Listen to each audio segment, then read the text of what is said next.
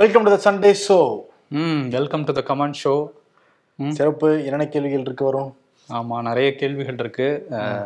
முதல் கேள்வி வந்து சம்யுக்தா சிவகுமார் அப்படிங்கிற ஒரு அக்கௌண்ட்ல இருந்து வந்திருக்கு. சட்டசபையில் இந்த அவை குறிப்புல இருந்து நீக்கிய விஷயங்களை மக்களிடம் கொண்டு போய் சேர்க்கக்கூடாதுன்ற மாதிரி எதுவும் சட்டம் இருக்கா? அதுக்கு என்ன தண்டனை அப்படிங்கிற மாதிரி அதை பத்தி சொல்லுங்கங்கிற மாதிரி கேட்டிருக்காங்க. ஓகே.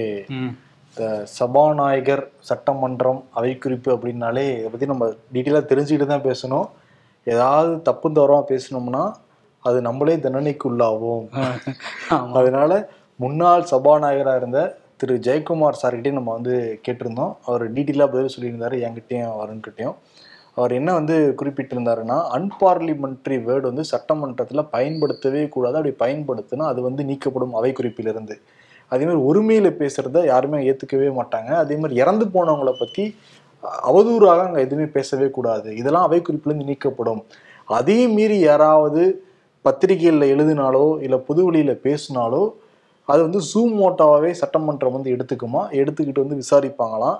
ஒரு கமிட்டியும் வந்து அமைப்பாங்க அப்படிங்கிறத குறிப்பிட்டிருந்தாரு. ஆமா ப்ரிவிலேஜ் கமிட்டி வந்து அமைச்சு அதுல வந்து விசாரணை நடக்கும். நடக்கும். அந்த கமிட்டில எல்லா கட்சியை சேர்ந்த உறுப்பினர்களும் இருப்பாங்க. இருப்பாங்க. அவங்க பரிந்துரையின்படி சபாநாயகர் வந்து அதுல நடவடிக்கை எடுப்பாரு இன்கேஸ் அவங்க பண்ணது உண்மை அப்படின்னு வந்து தெரிஞ்சதுன்னா என்ன தண்டனைங்கிறத சபாநாயகரே வந்து முடிவு பண்ணுவார். ஏன்னா அந்த அவைக்குன்னு ஒரு மாண்பு இருக்கு. அந்த மாண்பை மீறி சில பேர் பேசுனால அந்த அவையிலே தூக்கிட்டாங்க.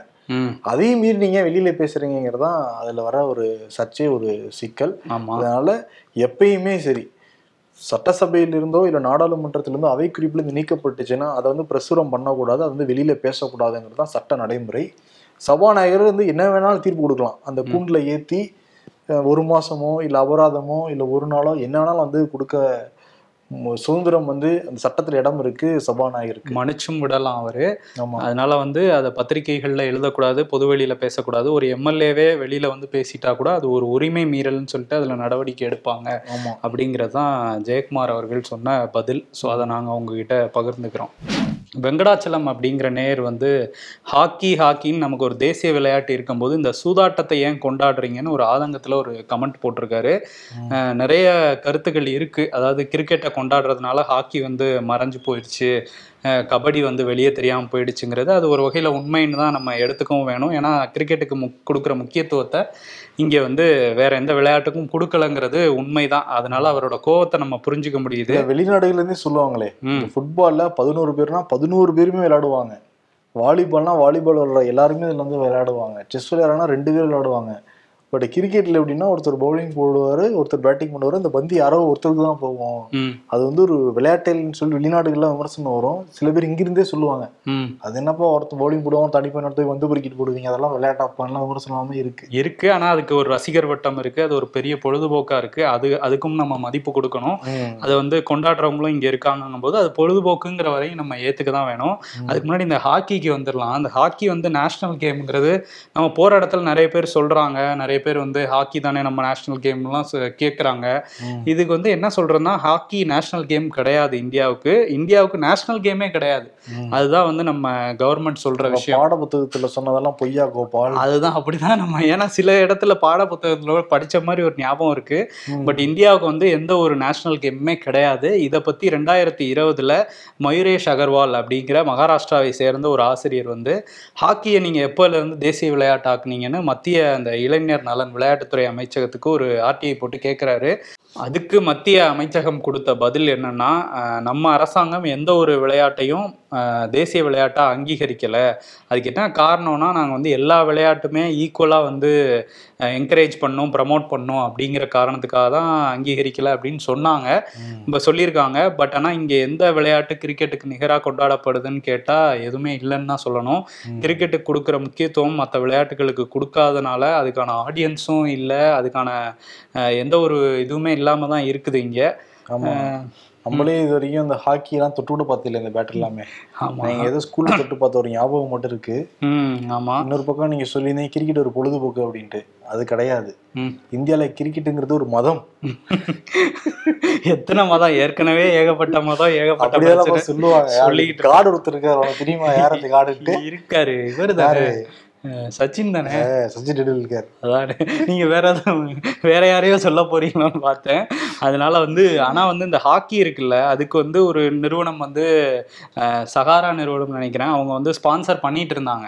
அவங்களே ஸ்பான்சர்ஷிப்பே நிறுத்திக்கிட்டாங்க. அதுக்கான எங்களுக்கு வந்து பண்ண முடியல அப்படின்னு சொல்லிட்டு.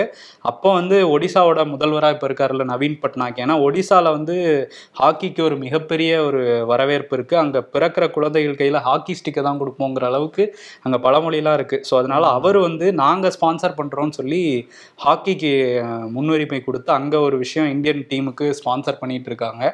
ஸோ கிரிக்கெட்டுக்கு கொடுக்குற முக்கியத்துவத்தை எல்லா விளையாட்டுக்கும் கொடுக்கணுங்கிறது தான் நம்ம அரசாங்கத்துக்கு சொல்றது. ஸோ அதை கேட்டு அவங்க நடப்பாங்கல்ல நம்ம சொன்னதுக்கு அப்புறம் நீங்க கிரிக்கெட் விளையாடுவீங்களா கிரிக்கெட் தானே நம்ம எல்லாம் பிறந்ததுல இருந்து அதான் பார்த்துட்டு இருக்கோம். வேற எதுவுமே பார்க்க முடியாத இருக்கு. மேட்ச்ல உங்களையும் பார்த்த மாதிரி ஆஃபீஸ்ல தெரியல எல்லாம் விளையாட மாட்டாங்க bro. சும்மா ஏரியால விளையாண்டுட்டு இருந்தது ப்ரோ சின்ன வயசுல. இப்போ விளையாடுறது இல்ல. மாலத்தீவுல இருந்து இந்திய ராணுவத்தை வெளியேற சொல்லிட்டாங்களாமே அதை பத்தி நீங்க பேசலையே. முதல்ல ஏன் இந்திய ராணுவம் அங்க இருக்காங்க? அதையும் பத்தி பேசுங்க அப்படின்னு சொல்லிட்டு சிவாங்கிற ஒரு நேயர் வந்து சொல்லியிருக்காரு. என்னப்பா இப்பதான் கனடாவுல வந்து தூதர்களை வெளியேறுங்கன்னு உத்தரவு போட்டுறாங்க. அடுத்து வந்து இவங்க சொல்றாங்க விஸ்வகுருவுக்குன்னு ஒரு மரியாதை இருக்கு. என்ன இப்படி பண்ணிட்டு இருக்காங்க? ஆமா இருக்காங்க. என்ன பண்றது அப்படிங்கிற மாதிரி தான் இருக்குது. என்ன மாலத்தீவுல வந்து முதல்ல ஏன் இந்திய வீரர்கள் போனாங்கன்னு பார்க்கறதுக்கு முன்னாடி மாலத்தீவுக்கும் இந்தியாவுக்குமான அந்த உறவு வந்து எப்படி மேம்பட்டுச்சு அப்படிங்கிறத பார்க்கலாம் ஆயிரத்தி தொள்ளாயிரத்தி எண்பதுகளில் மௌமுன் அப்துல் கயூம் அப்படிங்கிறவர் தான் மாலத்தீவோட அதிபராக இருந்தார். இவருக்கு எதிராக வந்து கிளர்ச்சியாளர்கள் நிறைய பேர் கிளர்ந்தெழுந்து அவரை வந்து ஆட்சியை விட்டு அகற்றணும்னு நிறைய போராட்டங்கள்லாம் நடந்துட்டு இருந்தது முயற்சிகள்லாம் நடந்துட்டு இருந்தது அந்த சமயத்தில் இங்கே பிரதமராக இருந்த இந்திய பிரதமராக இருந்த ராஜீவ் காந்தி வந்து ஆப்ரேஷன் கேக்டஸ் அப்படின்னு சொல்லிட்டு ஒரு ஆப்ரேஷனை உருவாக்கி அங்கே நம்ம வீரர்களை அனுப்பிச்சு அவரோட ஆட்சியை வந்து காப்பாற்றினார் அந்த டைம்ல இருந்து ஆயிரத்தி தொள்ளாயிரத்தி எண்பதுகள்ல இருந்தே வந்து மாலத்தீவுக்கும் இந்தியாவுக்குமான உண உறவு வந்து மேம்பட தொடங்கி ரொம்ப நெருக்கமாக தான் இருந்தாங்க அஹ், குறிப்பா வந்து அங்க அது வந்து திருவனந்தபுரத்துல இருந்து எழுநூறு கிலோமீட்டர் தான் அது டிஸ்டன்ஸ் மாலத்தீவு. ஸோ வேற எந்த நாடும் அங்க வந்து நம்மளை கண்காணிச்சிடக்கூடாது. குறிப்பா சீனா அந்த பக்கம் வந்துடக்கூடாதுங்கிறதுல இந்தியா தெளிவாக தான் இருந்தது பட் ஆனால் வந்து ரெண்டாயிரத்தி பதிமூணில் அப்துல் யாமின் அப்படிங்கிறவர் வந்து பிரதமராக அதிபராக வந்தார் மாலத்தீவுக்கு. இவர் வந்ததுக்கப்புறம் அங்கே வந்து சீனா பக்கம் அவர் சாய ஆரம்பித்தார் சீனாவும் வந்து நம்ம இந்தியா மாதிரியே அங்கே நிறைய முதலீடுகளை பண்ண ஆரம்பித்தாங்க அங்கே வந்து எப்படியாவது நம்மளோட ஆதிக்கம் தான் அதிகமாக இருக்கணுங்கிறதுல சீனா ரொம்ப தெளிவாக இருந்தாங்க. ஸோ அதனால் அவர் பீரியடில் அப்படியே வந்து சீனா பக்கம் சாஞ்சுது. ரெண்டாயிரத்தி பதினெட்டில் இப்ராஹிம் சோலிங்கிறவர் வந்து அதிபராக மாறினார். அவர் வந்தப்போ வந்து அவர் இந்திய ஆதரவு கொள்கைகளை தான் வந்து பிரச்சாரத்துலேயும் பேசியிருந்தார். அந்த பதவியேற்பு விழாவுக்கு இந்தியாவிலேருந்து பிரதமர் மோடி அங்கே நேரடியாக போனார். போனதுக்கப்புறம் இன்னும் வந்து வலுவாச்சு அந்த உறவு. இந்த காலகட்டத்தில் ரெண்டாயிரத்தி பதினெட்டுலேருந்து அந்த மோடிக்கும் இவருக்குமான உறவு வந்து அந்த மாலத்தீவு உறவு வந்து இன்னும் அதிகப்படுத்திக்கிட்டே இருந்துச்சு. அந்த டைமில் தான் வந்து ரெண்டு ஹெலிகாப்டர் ஒரு போர் விமானம் உட்பட எழுபத்தேழு இந்திய வீரர்களையும் அதோட வந்து அனுப்பிச்சி வச்சாங்க. அவங்களுக்கு ஏதாவது நிவாரண பணிகளுக்கு தேவைப்படும். மாலத்தீவுக்கு இதை நாங்கள் பரிசா கொடுக்குறோங்கிற மாதிரி இந்தியால இருந்து கொடுத்து அனுப்ப. அதுதான் ரெண்டாயிரத்தி இருபதுல பெரிய பிரச்சனையா வெடிச்சுது. அங்க உள்ள எதிர்க்கட்சிகள் இந்தியாவுக்கு நீங்க அளவுக்கு அதிகமா இடம் கொடுக்குறீங்க அப்படின்னு சொல்லிட்டு இந்தியா அவுட் அப்படிங்கிற ஒரு பிரச்சாரத்தை வந்து முன்னெடுத்தாங்க. ஸோ எப்படி இங்கேருந்து வெளியேற்றணும் இந்திய ராணுவ வீரர்கள்ங்கிற குரல் அப்பையிலேருந்து கேட்டுக்கிட்டே தான் இருந்துச்சு. அப்போ வந்து முகமது முய்சு அப்படிங்கிறவர் வந்து எதிர்க்கட்சியில் இருந்தார். அவர் வந்து இந்த ப தேர்தலுக்கு வந்து அதிபர் வேட்பாளராக போட்டிக்கு களமிறங்கினார். களமிறங்கினப்பயே வந்து என்ன சொன்னார்னா நான் வந்து இந்திய இராணுவத்தை வெளியே அனுப்பிச்சிருவேன். நான் ஆட்சிக்கு வந்தேன்னான்னு சொல்லி தான் பிரச்சாரமே பண்ணார். அதில் வந்து தேர்தலில் ஐம்பத்தைந்து புள்ளி எட்டு சதவீத வாக்குகளை பெற்று அவர் தான் அதிபராகவும் ஆயிருக்காரு. இப்போ பதவி ஏற்றதுக்கப்புறம் எங்கள் நாட்டு இறையாண்மைக்கே இது எதிரானது. வேற நா இராணுவம் வந்து இங்கே குடியிருக்குது. அதனால வெளியே போங்க அப்படிங்கிறத சொல்லியிருக்காரு. சொன்னது மட்டும் இல்லாமல் என்ன சொல்லியிருக்காருன்னா நான் சீனாவுக்கும் இடம் கொடுக்க மாட்டேன். நான் சீனாவுக்கு இடம் கொடுக்கறதுக்காக தான் உங்களை வெளியே போக சொல்கிறேங்கிற மாதிரியான கருத்து இருக்குது அப்படிலாம் கிடையாதுன்னு சொல்லியிருக்காரு.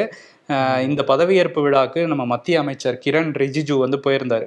அவர்கிட்ட நேரடியாகவே வந்து சொல்லிட்டாரு. நீங்கள் வந்து திருப்பி வாங்கிக்கங்க. ராணுவ வீரர்களும் வேணாம் ஹெலிகாப்டரும் வேணாம் அப்படின்ட்டு. ஆனால் அதே முகமது முய்சு வந்து என்ன சொல்கிறாருன்னா உங்கள் ஹெலிகாப்டர் இருந்ததுனால தான் இங்கே நிறைய பேர் வந்து உடல்நல பிரச்சனைலாம் வந்தப்போ வேகமாக மருத்துவமனைக்கு கொண்டு போய் சேர்க்க முடிஞ்சுது உயிரெல்லாம் காப்பாற்ற முடிஞ்சுது. இருந்தாலும் எங்கள் நாட்டு இறையாண்மைக்கு எதிரானது வெளியே போயிடுங்கிறத வந்து ஸ்ட்ராங்காக சொல்லியிருக்காரு. என்னதான் அவர் முய்சு வந்து இப்படி சொன்னாலும் சீனாவுக்கு இடம் கொடுக்க மாட்டேன்னு சொன்னாலும் அவரும் சரி அவரோட அந்த மக்கள் தேசிய காங்கிரஸ் அந்த கட்சியும் சரி அவங்க வந்து கொஞ்சம் சீனா ஸ்டாண்ட் எடுக்கிறவங்க தான். ஸோ அதனால் சீனா வந்து மாலத்தீவை ஆக்குபை பண்ணிக்கிறதுக்கான நிறைய வாய்ப்புகள் இருக்குது ஸோ அதனால் இந்திய வெளியுறவுத்துறை நல்லா முழிச்சுக்கணும். இதில் வந்து நாங்கள் பேசிகிட்டு இருக்கோம். நாங்கள் பேச்சுவார்த்தை நடந்துட்டு இருக்குங்கிற மாதிரி சொல்லியிருக்காங்க. இருந்தாலும் சீனா இந்த பக்கம் இலங்கையில் வேற நிறைய விஷயம் பண்ணிட்டு இருக்காங்க. இப்போ மாலத்தீவு பக்கமும் வந்தால் கொஞ்சம் டேஞ்சர் தான். ஓகே ஆனா பாரு இந்தியாவை சுத்தி பட் ஆனா நீங்க இன்னொன்னு சொல்லணும். மாலத்தீவோட அரசியலுமே கரைச்சு குடிச்சிருக்கீங்களே வரும் மாலத்தீவு அரசியலை கரைச்சி குடிக்கிறது சொன்னீங்க.